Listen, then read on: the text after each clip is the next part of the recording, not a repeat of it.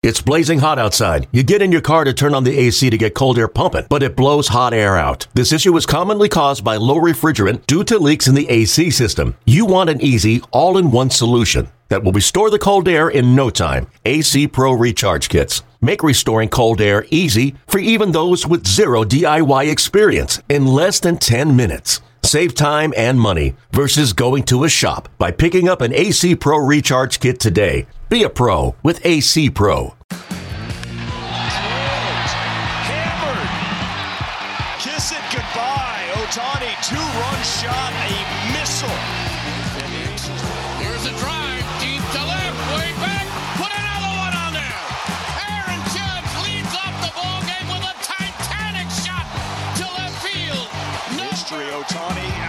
Left center.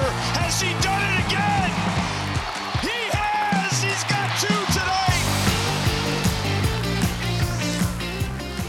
Welcome to the Ballpark Dimensions podcast with me, Mandy Bell, Guardians beat reporter for MLB.com, and Sarah Langs, researcher and reporter for MLB.com as well. Sarah, I was already excited for this episode just because we saw so much on social media about Judge and Ohtani. Have Mookie Betts. I mean, there's so many of baseball's biggest stars that we can talk about. But now I'm even more excited because you just randomly dropped this tweet right before we get on here saying that you have something that you're basically going to just drop on me at some point during the episode of like some big stat that you found. Um, and then I was just like, wow, what a tease. This is cruel. Um, and so now I'm really excited to get to that. I don't know what segment it's going to be in. I don't know anything, but now I'm really excited because when you get overly excited about a stat, it's got to be a good one. So thanks for that. Now I'm like, okay, when are we going to get there? The rest of this is just like, all right, all right, let's get to this stat. But hey, whatever. I'll take it. You will not know when it's coming, but you will know when it is that stat. And I got a text from uh, Jason Bernard, who does uh, stats, uh, StatCast stuff, and ton of really important stuff behind the scenes for us. Uh, with Baseball Savant, immediately was like, okay, now I need to know. And I didn't tell him, but I did tell him which player it involves. But I'm excited for this episode because there has been a lot of narrative, chatter, conversation, what have you, on Twitter, especially this morning, about Shohei Ohtani and Aaron Judge. There have been a couple different iterations of the MVP conversation in the American League this year. We've talked about it before. Aaron Judge seemed to be running away with it. The Yankees stopped playing as well. He fell off pace. Shohei Ohtani is amazing. They're both really good. And I just want to say, because I've been sitting here all day excited to rant about this to you, that they're both really good. And that is good for baseball. And that is my number one takeaway. And people seem to be so intent on calling out that if someone says Judge should be MVP, that means they think Ohtani is terrible or the opposite. That is not the conversation here. And anyone who thinks that both of these players aren't really, really good is not watching the game. So I just wanted to say to start that this is a good thing for baseball. It is wonderful that people feel so strongly about Aaron Judge and Shohei Ohtani. Only one of them, most likely, you know, 19th, uh, what was it, 79, Keith Hernandez and uh, Willie Stargell, but most likely only one of them will win MVP. That does not mean the other guy isn't also really good. So I think I have that off my chest now, but I just had to start with that. I had a feeling that was going to be um, a quick little rant that you needed because it was in all caps and underlined in our uh, prep document for what we wanted to talk about today. So um, I'm glad that you said that though, because I was sort of thinking the same thing. I mean, this conversation is is always difficult every year because it's so hard to justify who's slightly better than the other, and there's so many factors that go into every single thing. Um, but when you start going through the tweets, I, I mean, I searched Judge Ohtani on Twitter just to see what was coming up. Um, and people are getting really, really intense about this conversation. And so, um, like you said, it's not like we're trying to argue one's good, one's bad. It's just which one is maybe having the the better season, slightly better season um, when it comes to an MVP vote. And so that decision is always difficult. Um, and it's, I think, going to be difficult forever until Shohei Ohtani is no longer in the league uh, because no matter what, he is going, unless he completely falls off the face of the planet, which I don't see that he will, he's going to make sure that everyone has to think two, three, four extra times about this vote because he's doing something that no one has ever seen done before and we still can't physically process it right now. Um, i mean i think it was last week. Every week runs together. Last week we talked about how um, every comp with him is always seems to be babe ruth. And when you're in that type of category you're already a legend and you're still in the prime of your career. And when that's the case, we're seeing someone who is just as dominant as a pitcher as he is a hitter. We can't we can't ignore that and it's going to be something that we fixate on every single season and have no idea how to justify um, to someone else. But to Judge's credit, I mean, you start looking at these uh, his numbers. His numbers are stupid. They're just ridiculous. You look on his baseball reference page and either everything's either bolded or italicized and um, that means he's either le- leading just the american league or all of the majors and so yeah i guess that's pretty good.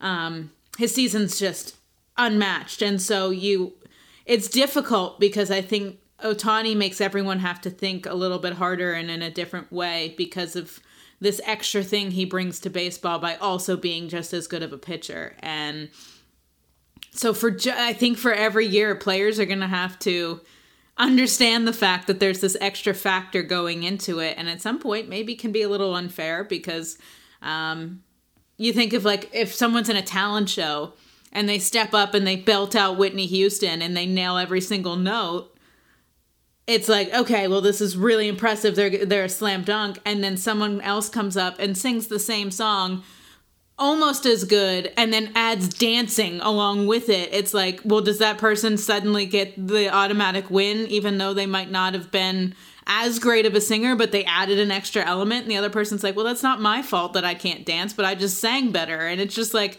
how do you how do you justify all of these things in your head? I don't understand. And so um I think that's where it's going to be difficult for players at times where it seems slightly unfair that he's always going to be in this conversation, even though you have an Aaron Judge who's having one of the best seasons that we've seen in our lifetime. Um, and so, yeah, that's where I'm sort of back and forth, and I have no idea where I'm going because I'm stuck because every this is going to be every year. I feel like Ohtani's going to do this to everyone every single year as he should. And you know, we talked about him last week on this podcast, and I think I said then how I hope we never get tired of him.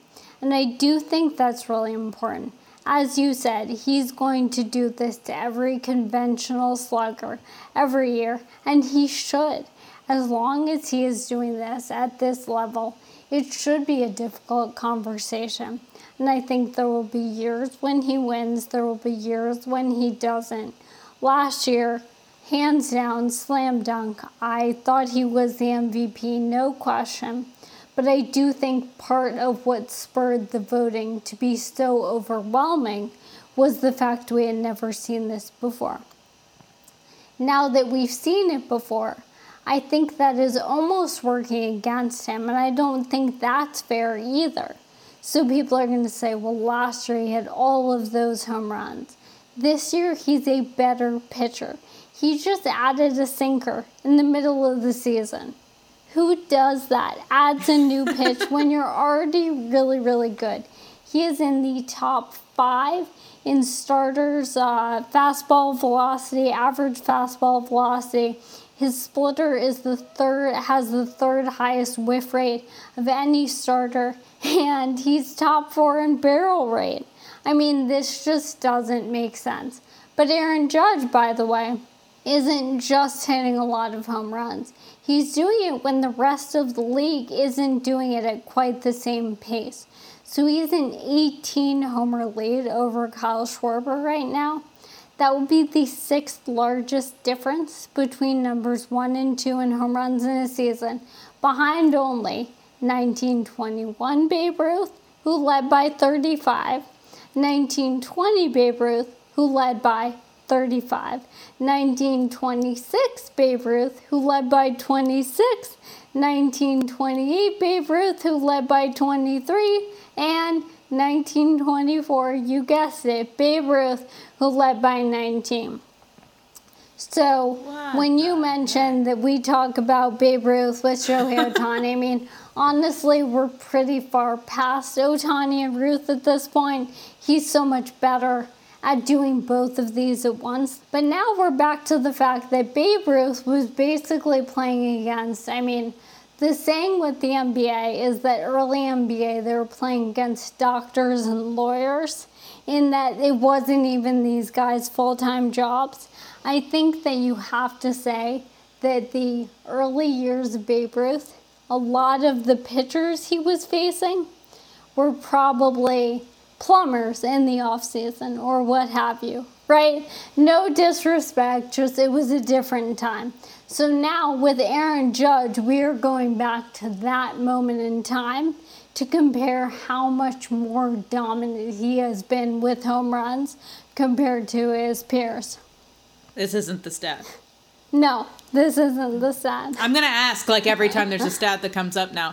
Um, well, that's ridiculous. One, well, when you started to say that it was going to be the sixth largest difference, I'm thinking, my gosh, that's it. Like I was thinking it was going to be one of the biggest differences because 18 home run lead. That's just. I keep saying it's so stupid. It is so stupid. Like that's what are we watching? It's incredible, and I love always going back to.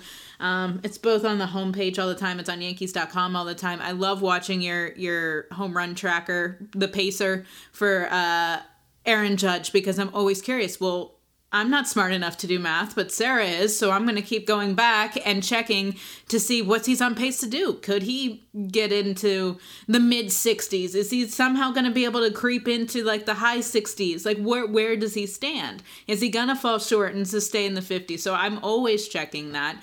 I think it's so fun and I can't believe whenever you said sixth largest because of that. And then it makes a little bit more sense because it's all one player and it's all Babe Ruth and it's all in that thick of the stretch where he was at his best in the 20s and so um, that makes way more sense than what it sounded like at the beginning and so um, this is this is special and to me there really there's never a right answer when it comes to votes for whatever you're voting on. If it's cy young and it's if, if it's mvp there's never a right answer because someone can always see it differently and everyone is so good who are in these conversations. So you can't sit there and be like well you're wrong. Well no you're not wrong because this guy is incredibly talented and has had a huge year if he's in this conversation to begin with.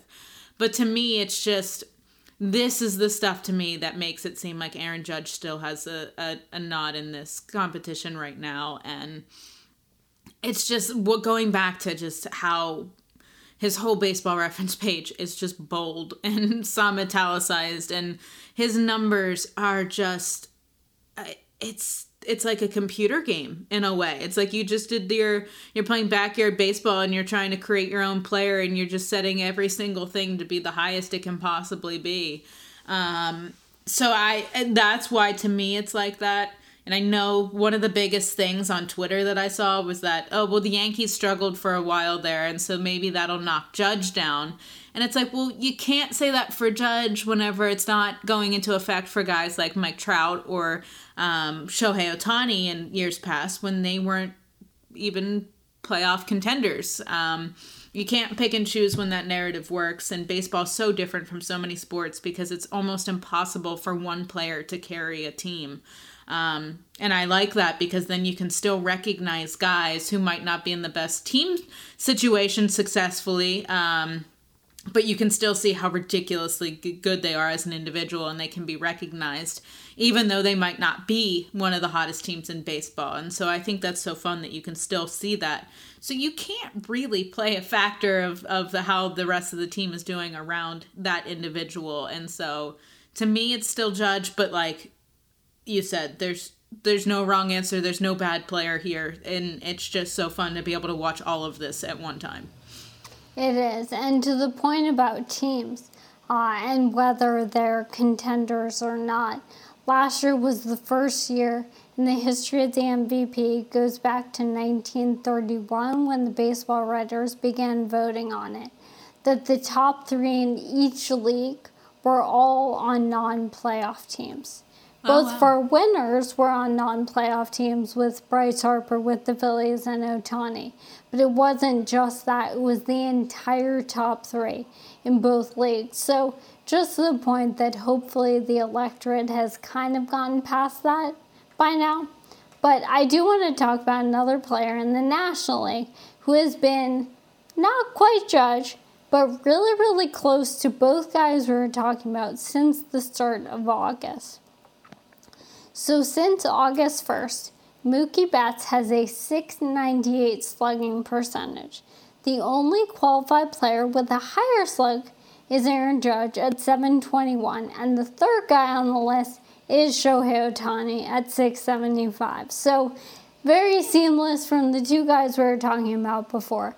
But Mookie Betts, over his last 10 games as a hitter, he had one game uh, where he was a defensive replacement. In the end, we're skipping that.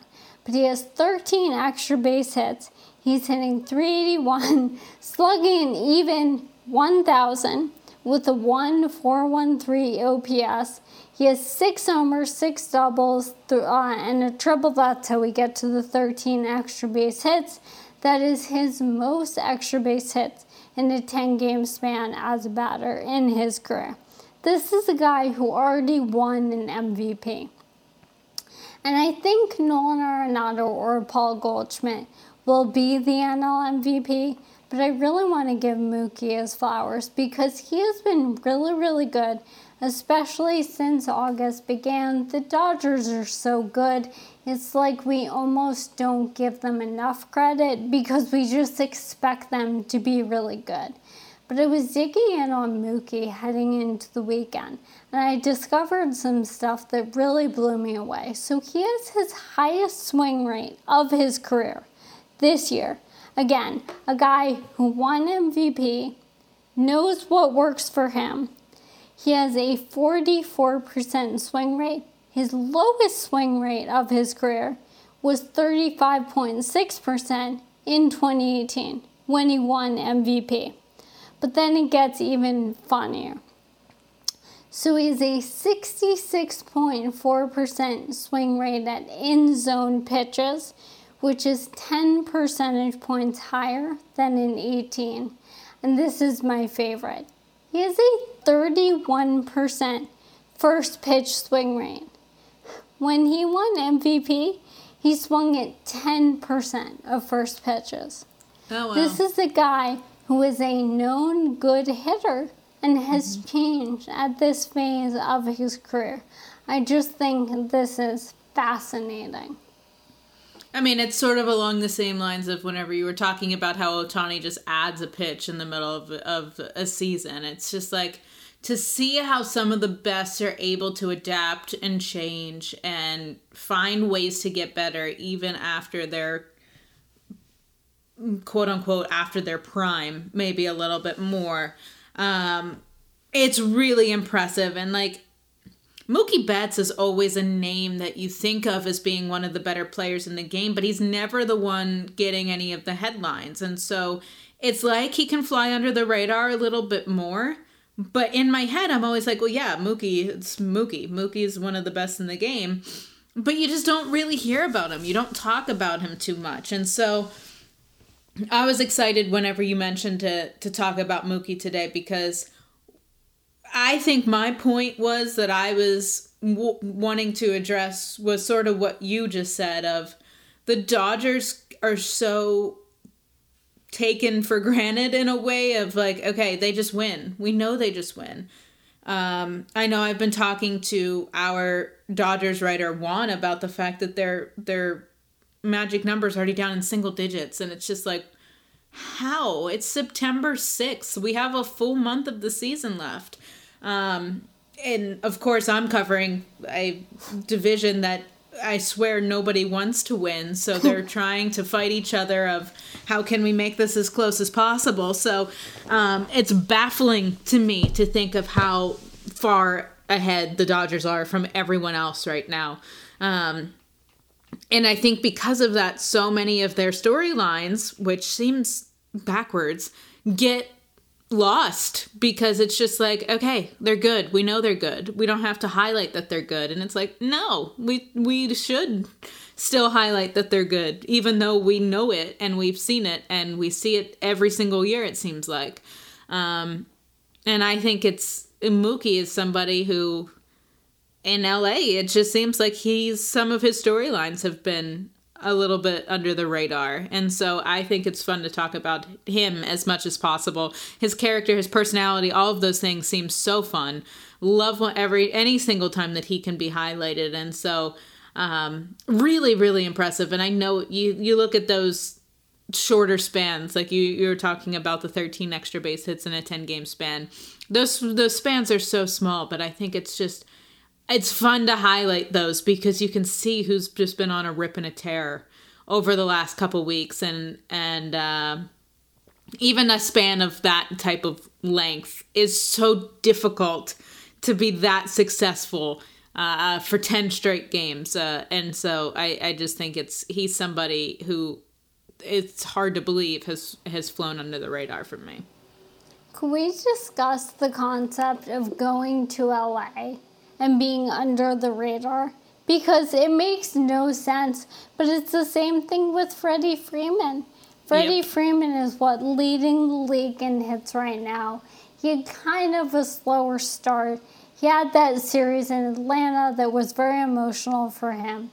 And if you look since then, I believe he's like first or second in the majors in batting average, up there in OPS, you name it.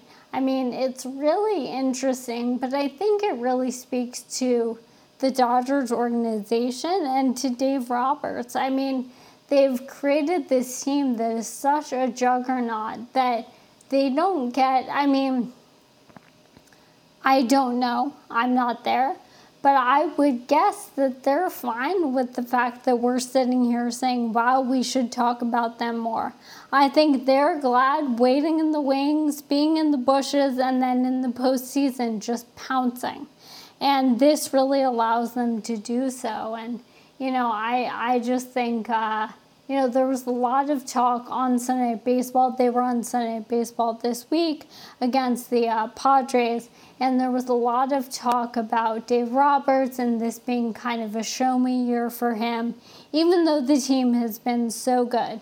They have the one World Series in 2020, and they played back this audio of him on the Dan Patrick show in March. And Dan Patrick goes, you know, it's kind of a series of questions, fill in the blank. And he says, the Dodgers win the World Series if. And Doc goes, if there's a full season and a postseason is played. that's some confidence right there Mic drop. and I believe DP follows up and says, You're saying you're going to win it. And he's like, Yep. And you know what? I love that. I love that I wasn't even fully aware of that until now. I think I remember when it happened, but I had not heard about it in months. I mean, this team just has it figured out. I mean, I watch these games, I see Mookie get on base. They lost last night. But you just see the atmosphere. You and I were just at this ballpark for the All Star game, and it just looks like a really fun thing to be a part of. Yeah, I agree. And I it just it's this weird concept of they have it so figured out and they're clicking so well that everyone's sort of overlooking them. And it's I, it doesn't make sense. None of it makes sense. Um but it's like everyone just assumes, okay, obviously they're going to be in the postseason. Obviously they're really good. Blah blah blah. Let's just move on to some of the teams who are in closer races, some of the teams who have players who are, you know, the Aaron Judges, the Shohei Ohtanis, whatever it may be.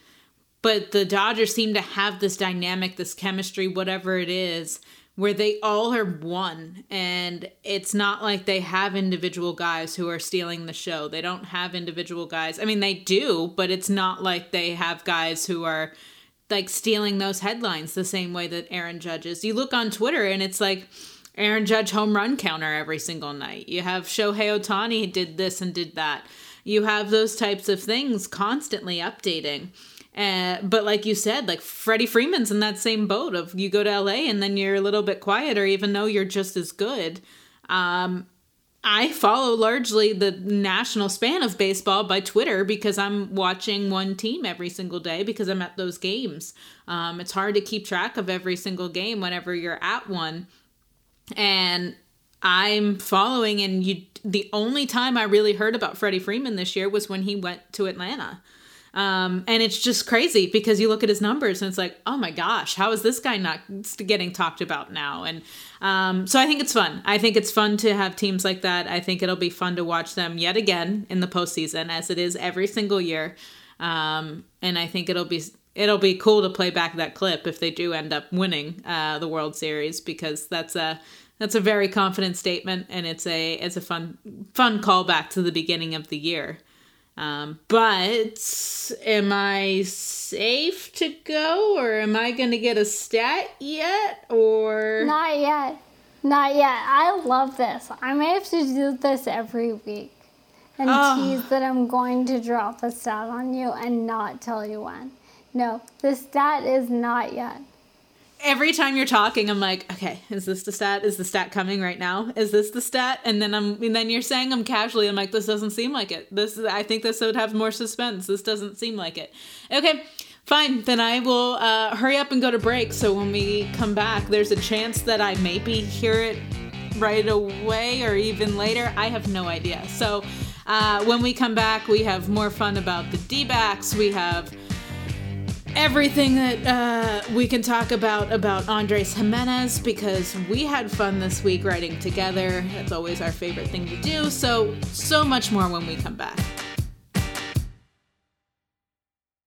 Hey, Rob Bradford here. You guys know I'm always up for a good MVP story, and one of the best stories is Wasabi Technology. Wasabi is the world's hottest cloud storage company, and it's become the go to provider for professional and collegiate sports teams, including 20 Major League Baseball teams like the Red Sox and NHL teams like the Bruins and Vancouver Canucks. Even the Liverpool Football Club is getting in on the Wasabi action. So, why is Wasabi the MVP? Well, Wasabi was purpose built to free businesses from skyrocketing storage costs and unpredictable transaction fees that the Amazons the world are charging. In fact, Wasabi is up to 80% less than those hyperscalers and doesn't charge a cent for businesses to access their data. From Wasabi's AI enabled intelligent media storage, Wasabi Air, to the industry's only cloud storage service with triple protection against cyber criminals, data deletion, and ransomware. Wasabi's taking the lead in driving innovation in data storage and helping sports teams to unleash the power of their data. Wasabi, another Boston based championship team.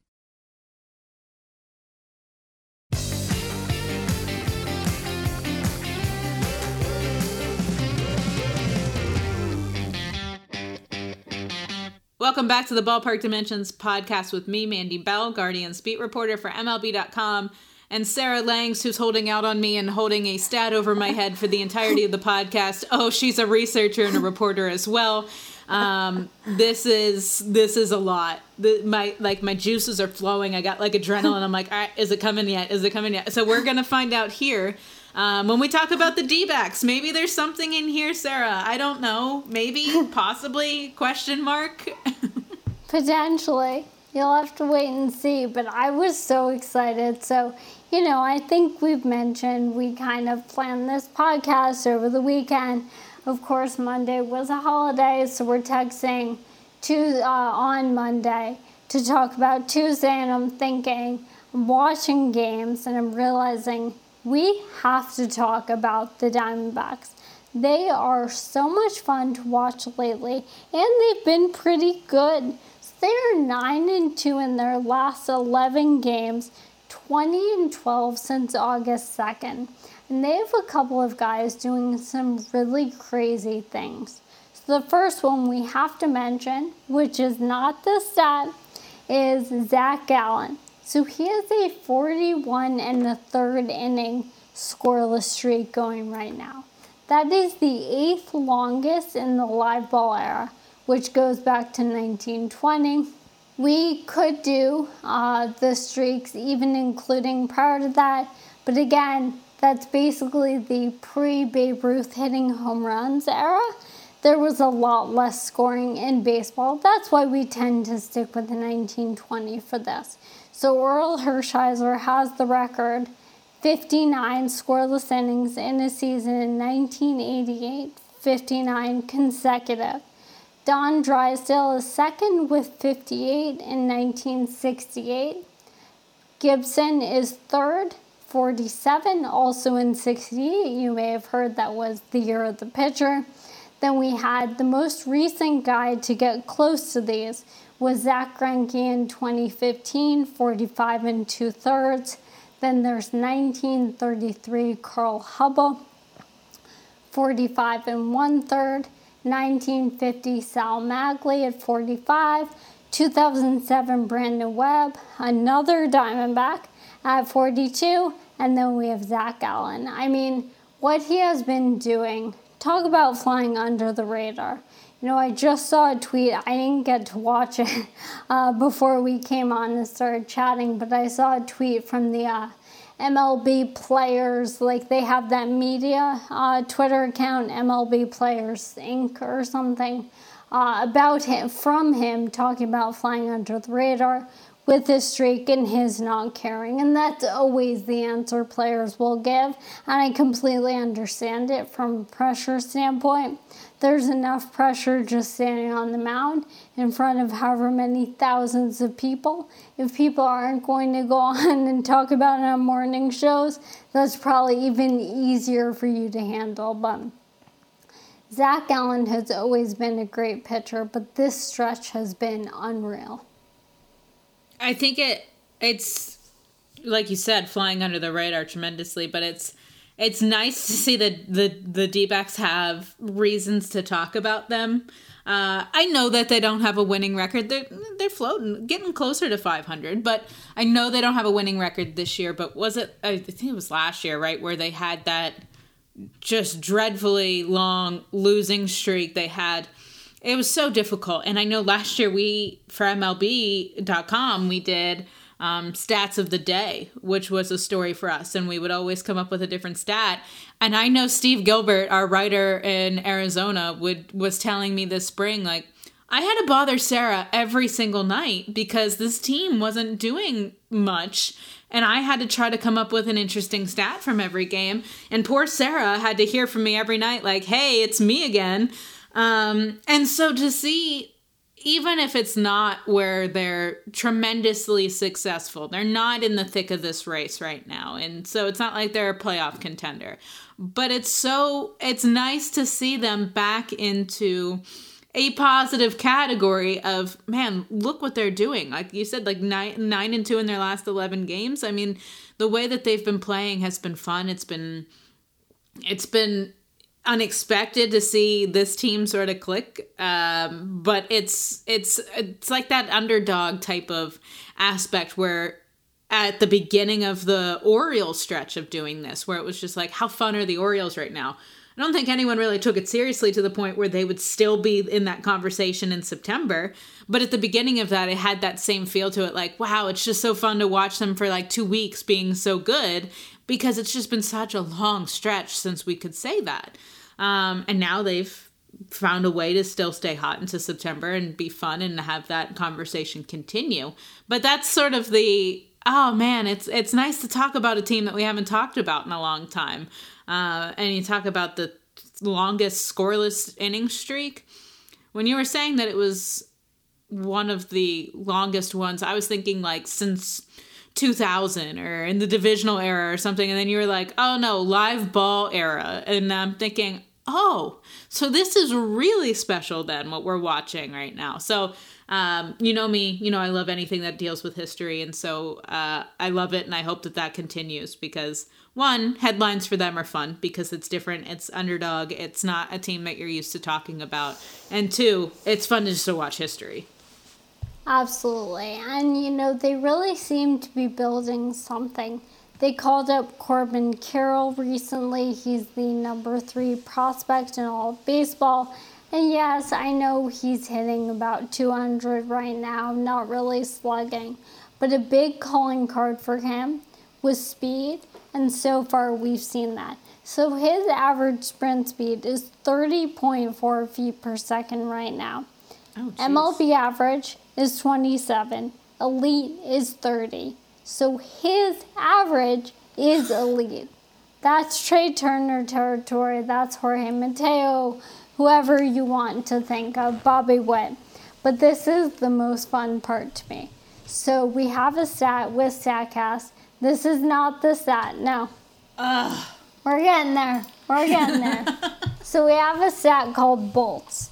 So a bolt is a competitive run at elite speed, so at 30 plus feet per second.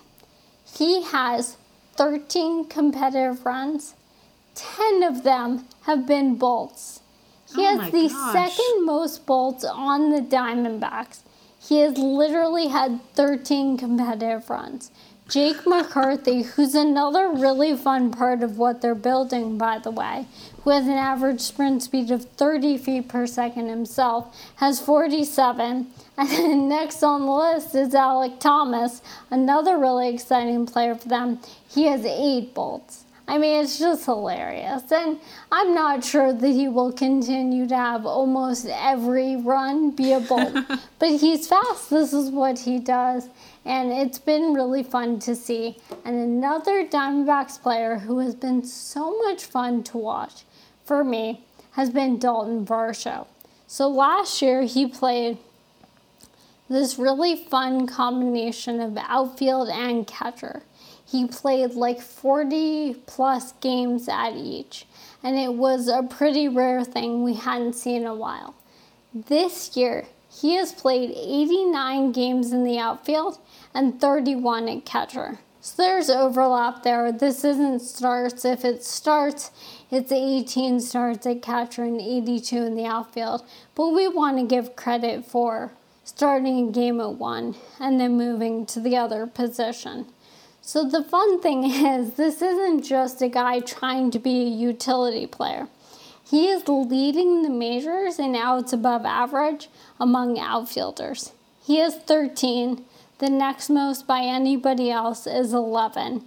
And keep in mind, he is also spending time behind the dish.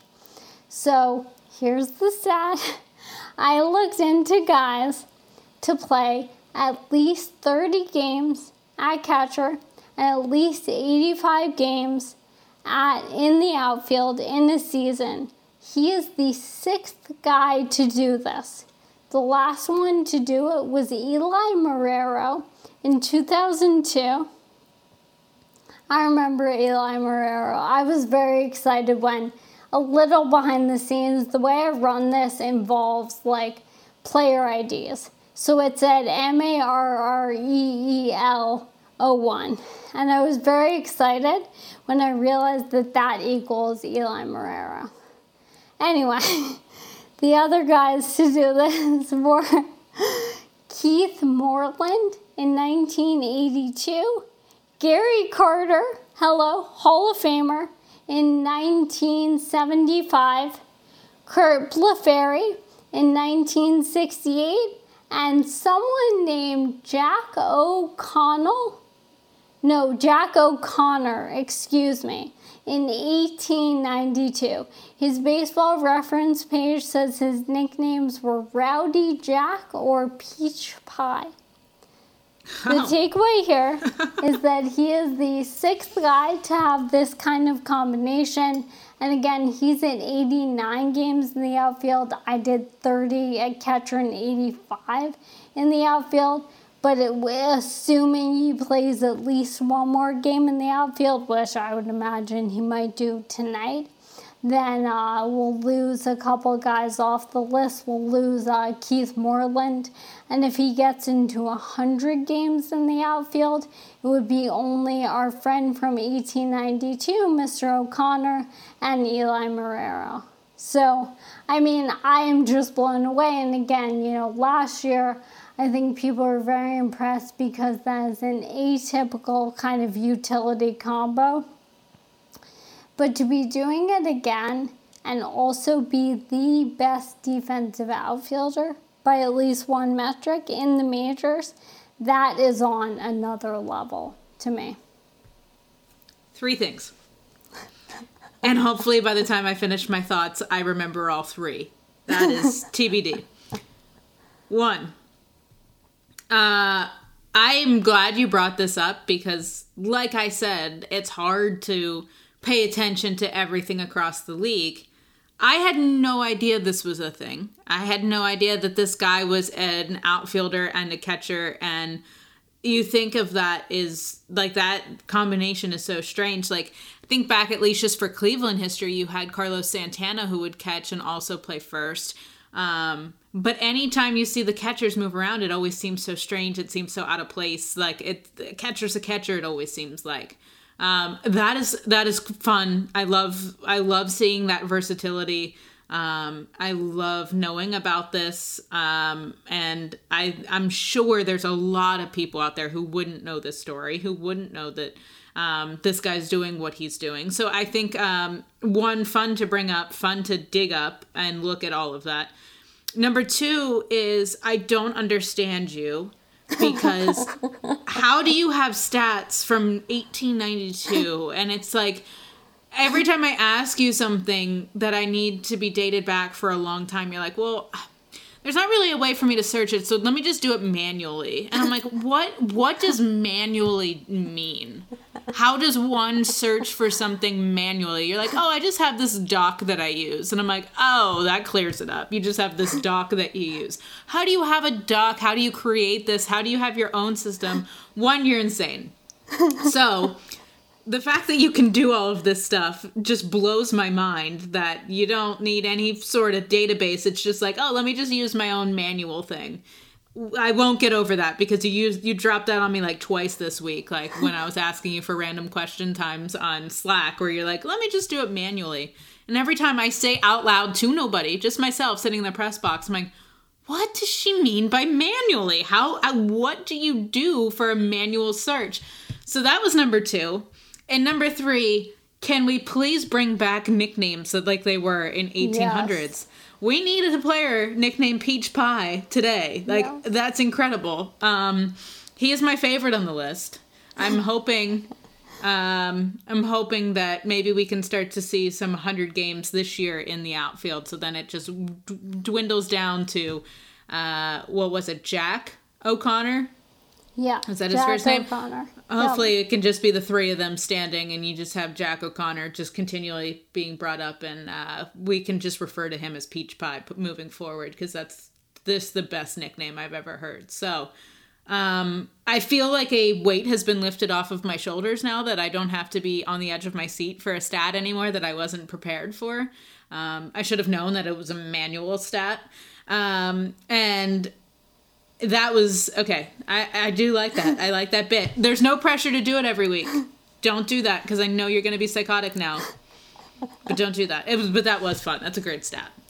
Thank you. I will explain slightly on manually. So when I say the word manually, what I mean is, I, you know, and I hope some of our listeners know, that there are a lot of really great websites out there where you can run searches. So you can go to Fangraphs and fiddle around with a leaderboard and get whatever you need. You can go to Baseball Reference and use a season finder, a game finder, a span finder, what have you. You can go on StatsPass and run something on their search.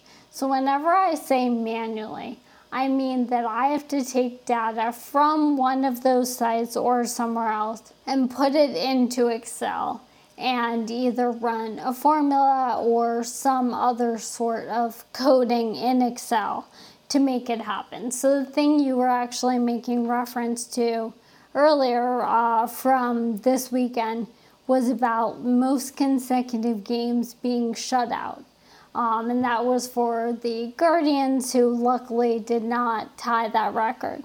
but I can go on baseball reference and I can check that since 1901, the most consecutive games being shut out is four. But I have the ability to grab baseball history, did not start in 1901, obviously. So I also have the ability to grab the uh, score, the final score from every game in baseball history prior to that.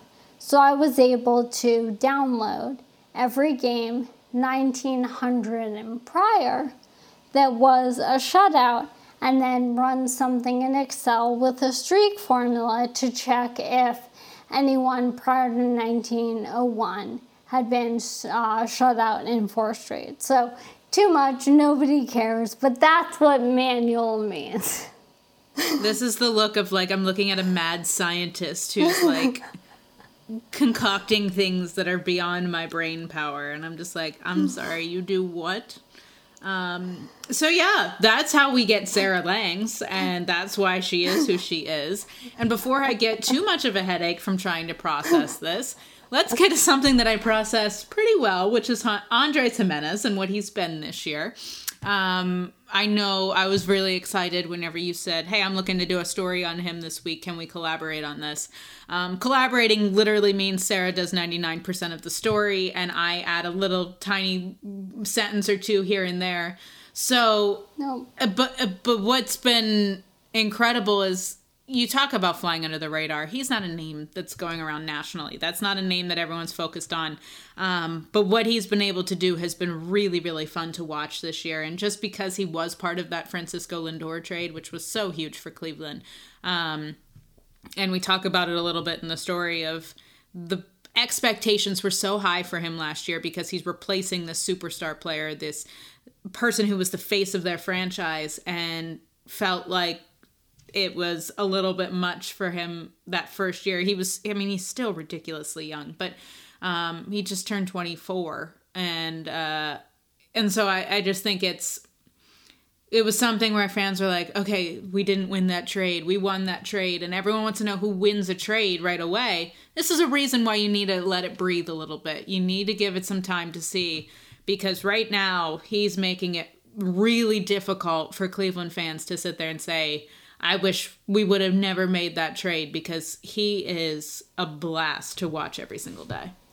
I know there's at least one Cleveland fan who was sold on it pretty early on because when I was in Cleveland for your wedding at the end of May, my Uber driver from the airport, you know, we start talking, we're talking about baseball, and he was going on and on about how the Guardians won the trade because of Andrés Giménez. And I believe I texted you, I was like, this guy is on one. Like, he was so, so determined. And at the time, I was like, you know, okay, buddy. I mean, he's a really good defender, he's really fast, but you know, by late May, he hadn't necessarily shown everything that we've seen now. So at the time, I was you know, amazed at the narratives that fans spin, but now I'm totally sold. So when we wrote about him, Uber driver thinks they now uh, they won Lindor trade because of Giménez in all caps. she found the text. Oh my gosh! I knew I texted it because I was like, the day before a wedding. Do I bother her? But I have to text her this. so I'm so glad we have that evidence. But something that really stood out to me with him is that, as I mentioned, and as I thought about the time in May, we know that he's always going to have defense and speed. And the defense is impressive because he has basically become a second baseman at the major league level. He came up as a shortstop. He played both for the Mets in 2020, but he has predominantly played second base this year. I believe he is either tied for third or fourth in outs above average among second basemen. But what really stands out to me is his bat. So he was a guy who came up, he was hitting okay against fastballs. He really couldn't do much against breaking pitches or off speed stuff. Overall, in his first two years in the majors, he hit 206, slugged 290 against breaking off speed. This year, he's leading the majors in batting average against breaking off speed pitches. You look at the list and it's like Paul Goldschmidt is there, other really good hitters. I'm sure Luis Arraez is right around there. It's Andrés Giménez at the top of the list. And I just think that is such an impressive thing to teach yourself mm-hmm. essentially at the major league level. Absolutely. And then like to add to it is just like he's so defensively sound. Like he's not even at his primary position. Um, which is shortstop. He's at second base so that Amed Rosario can be shortstop for now.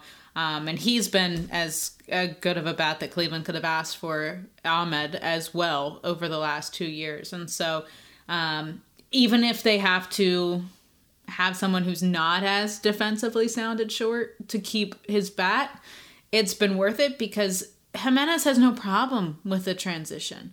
He plays so lights out. It's uh, unbelievable to watch him every single day because when the ball is hit on the right side of the infield, I'm like, well, I can just start marking my scorecard now because I know no matter what, it's going to be an out. Um, it's fun to watch every single day. I know I abuse the word fun on this podcast, but it really, really is because he's just it's it's just like this young group of players that Cleveland has that are all intriguing and it's like how are you handling this transition to the big leagues so well and thriving and I know he's had a little bit more big league experience than most of their team, which is saying a lot because he doesn't have really any. Um, but it's he's just absolutely thrived this year and when he's been struggling a little bit over the last couple weeks like the week or two because most of their batting order has i look up and i'm like oh he must be having a rough time too and no he's still hitting over 300 so i'm like okay well i guess he's just quieter than what he's been and what he's been has been ridiculously red hot so when he's only getting one hit a game i'm looking at it like eh he's not doing too well. No, he's doing just fine. Um, and so he's just another one I think who's been flying under the radar in, in that sense. You know, I just remember in 2020 when he came up, there were a lot of times that I remember the Mets beat kind of collectively talking about how the Mets were really high on him.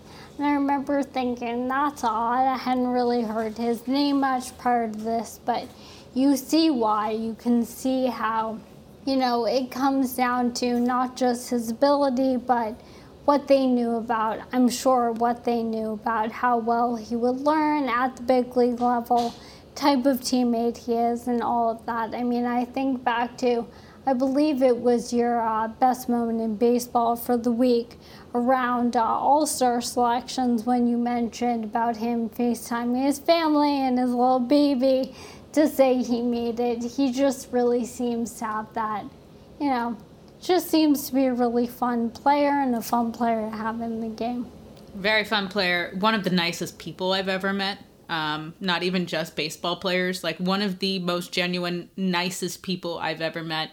And he took his son, who I think at the time was six months at the All Star game, took him on the red carpet, and his son was wearing suspenders. So that sealed the deal even more, where I was like, yep, everyone pay attention to him because his son is in this adorable outfit and that's all it takes for me so um, no but in, generally speaking he is just somebody that i think people can pay a little bit more attention to uh, just because both sides of the ball, whether it's at second base, whether it's at the uh, at the plate, he's been really sound this year.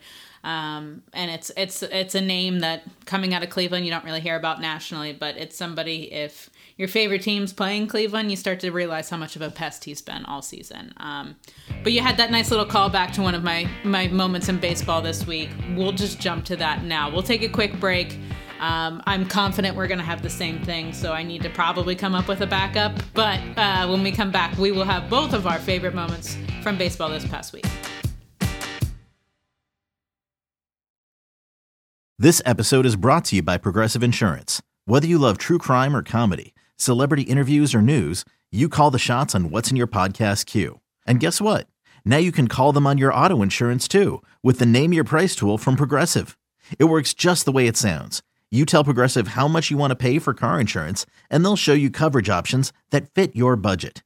Get your quote today at progressive.com to join the over 28 million drivers who trust Progressive. Progressive Casualty Insurance Company and Affiliates. Price and coverage match limited by state law.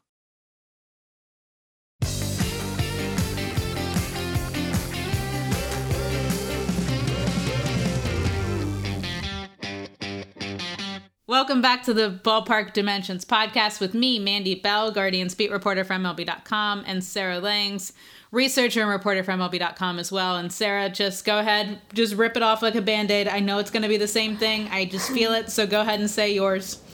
I know what it is. It's Sunday Night Baseball. Mookie Betts was mic'd up.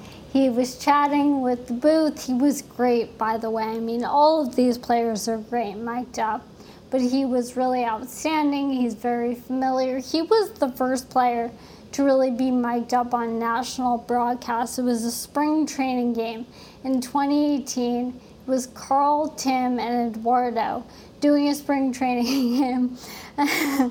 He's chatting with them, and his famous line, which I'm laughing about as I talk about it, was I'm not getting this one, boys, as a uh, you know double was hit near him. So Mookie Betts is a all-star mic'd up guy, and the best moment was not even him talking to the booth. It was as he was jogging off the field after his inning. He stopped right by Juan Soto and he goes, Can I borrow your eyes? Can I get your eyes? And he had talked earlier in the game earlier in the inning when Soto was at bat about how he wishes he had his eye at the plate. But the best part was Mookie says that, and then Soto goes, Can I get your bat? I need you to show me how to hit. And Soto actually snapped like an over 18 during that game, so it was just amazing. And you know, even that moment, it felt like it kind of fired Soto up. But I mean, this is what baseball is all about. This is why it's so great to mic up players. It's not just the conversations they have in those moments, but you know, he knows he's mic'd up. He knows the mic isn't off yet. Juan Soto sees the mic on him, so they know. But these are also the conversations these guys have. And to have a former MVP who's also probably a future NL MVP, and another future NL MVP having this chat on the field. I mean, that is what baseball is all about. I should know better than to add anything or have anything that involves Juan Soto when I come to this podcast is my favorite moment. If he's involved in something, I should know better. But I'm gonna actually double down on it. Like I'm, I'm not even gonna switch nice. it because I mean, I, will switch to be more specific about other things about this moment, but I think the Mookie Betts broadcast, like part of that broadcast of miking him up, is just I've said it a couple times about these mic'd up segments. It's what makes baseball so unique and special. Um, you talked about it last week, I want to say, when it was the uh, Wainwright in his starting routine, um, pregame routine um, I went and watched it again as soon as we stopped, and I showed my parents because they were still in town. And we sat there, and it was just fascinating because it's just it's different. It's a it's a insight into sports that no other sport gives fans, um, and so I think it's special because not only do you get to hear what they're thinking, be- there will never be a moment that's topped than the first one where Mookie says, "I'm not getting to this one, boys." Like that's just going to be the best moment ever. They went out on, they came out with the first time miking someone up, and they had the best soundbite they'll ever get. Um, but his personality is perfect for it. We've talked about his personality a little bit earlier. His personality is perfect for it. Um, to hear the exchanges that you're wondering whenever these guys, these opponents, are running off the field together, and you can sometimes see them laughing or jabbing at each other or whatever it might be you get to see now. You got to hear what one of those comments are. Um, and that's not even something about learning about Mookie Betts. Like you said, you get to hear what those conversations are like. You get to step inside the game of what it's like to be um, two of the biggest stars in the game. This is what they say to each other when they're coming off the field. Um, so I love that. And then just talking to him in general. I think it was so fun that they incorporated adding a fan question um, when they were like, which one's better, hitting a grand slam or bowling a, a perfect 300? Um, because we all know that he's a bowler as well, because what doesn't Mookie do? Um, and then him answering that and you get to have that not only that insight into the game but now there's a fan connection too because the fan got to ask the question and he got to answer what fans were thinking um, because it came in through twitter uh, I, I think that there's so much about this that is so really unique it's something that baseball does so beyond well um, and it's something that i think needs to continue to grow and i know i said it before it can't be every inning it can't be every team the logistics behind it are too much but I think it's just the absolute best segment that you can possibly have. So I'm doubling down on it. I love it. And I want to give a huge shout out. I mean, we watch Sunday Baseball every week. We know how great of a job Karl Ravech, Eduardo Perez, and David Cone do.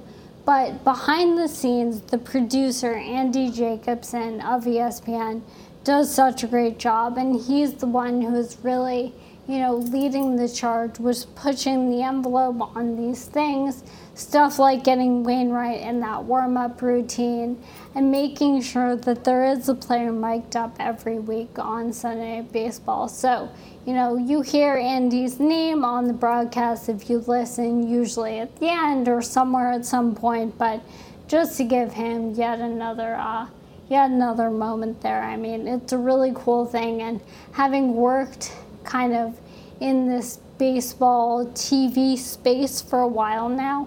I've really seen the evolution of this. I mean, I can remember working at ESPN when that great Mookie Betts moment happened and being part of behind the scenes with game notes and meetings and everything as this became more and more of the norm. And it's so great. I mean, at this point, I've seen local broadcasts mic guys up during games. I feel like the Diamondbacks might have done that at some point, and there have been a couple teams to do that, or local RSNs to do so.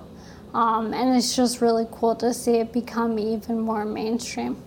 Yeah, and the growth of that I think is just so imperative to continue to make baseball stand out, and uh, I think they've done it well so far. But uh, that's all we have, I think, for this week's podcast. Don't miss an episode by subscribing on Apple Podcasts, Spotify, or wherever you get your podcasts. If you're enjoying this show, which we always hope you are, or if you have any suggestions for us at all, please leave us a rating and a review. Thank you, as always, for listening to the Ballpark Dimensions podcast, and we'll see you next week.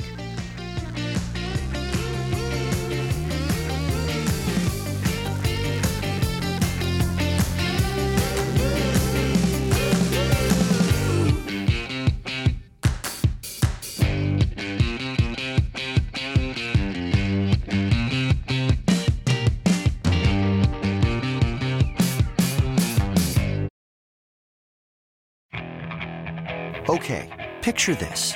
It's Friday afternoon when a thought hits you. I can waste another weekend doing the same old whatever, or I can conquer it. I can hop into my all new Hyundai Santa Fe and hit the road. Any road. The steeper, the better. Because my all new Santa Fe is available with H track, all wheel drive, so I can hit the trail without a worry in the world. Heck, with three rows and best in class rear cargo space, I can pack the whole family in with all our gear. We've got available dual wireless charging for our phones, so we'll never lose touch with civilization, and we won't lose touch with the primordial power of Mother Earth. So, which is it? Waste the weekend or do something a little more epic? And conquer it in the all new Hyundai Santa Fe. Visit HyundaiUSA.com or call 562 314 4603 for more details. Hyundai, there's joy in every journey.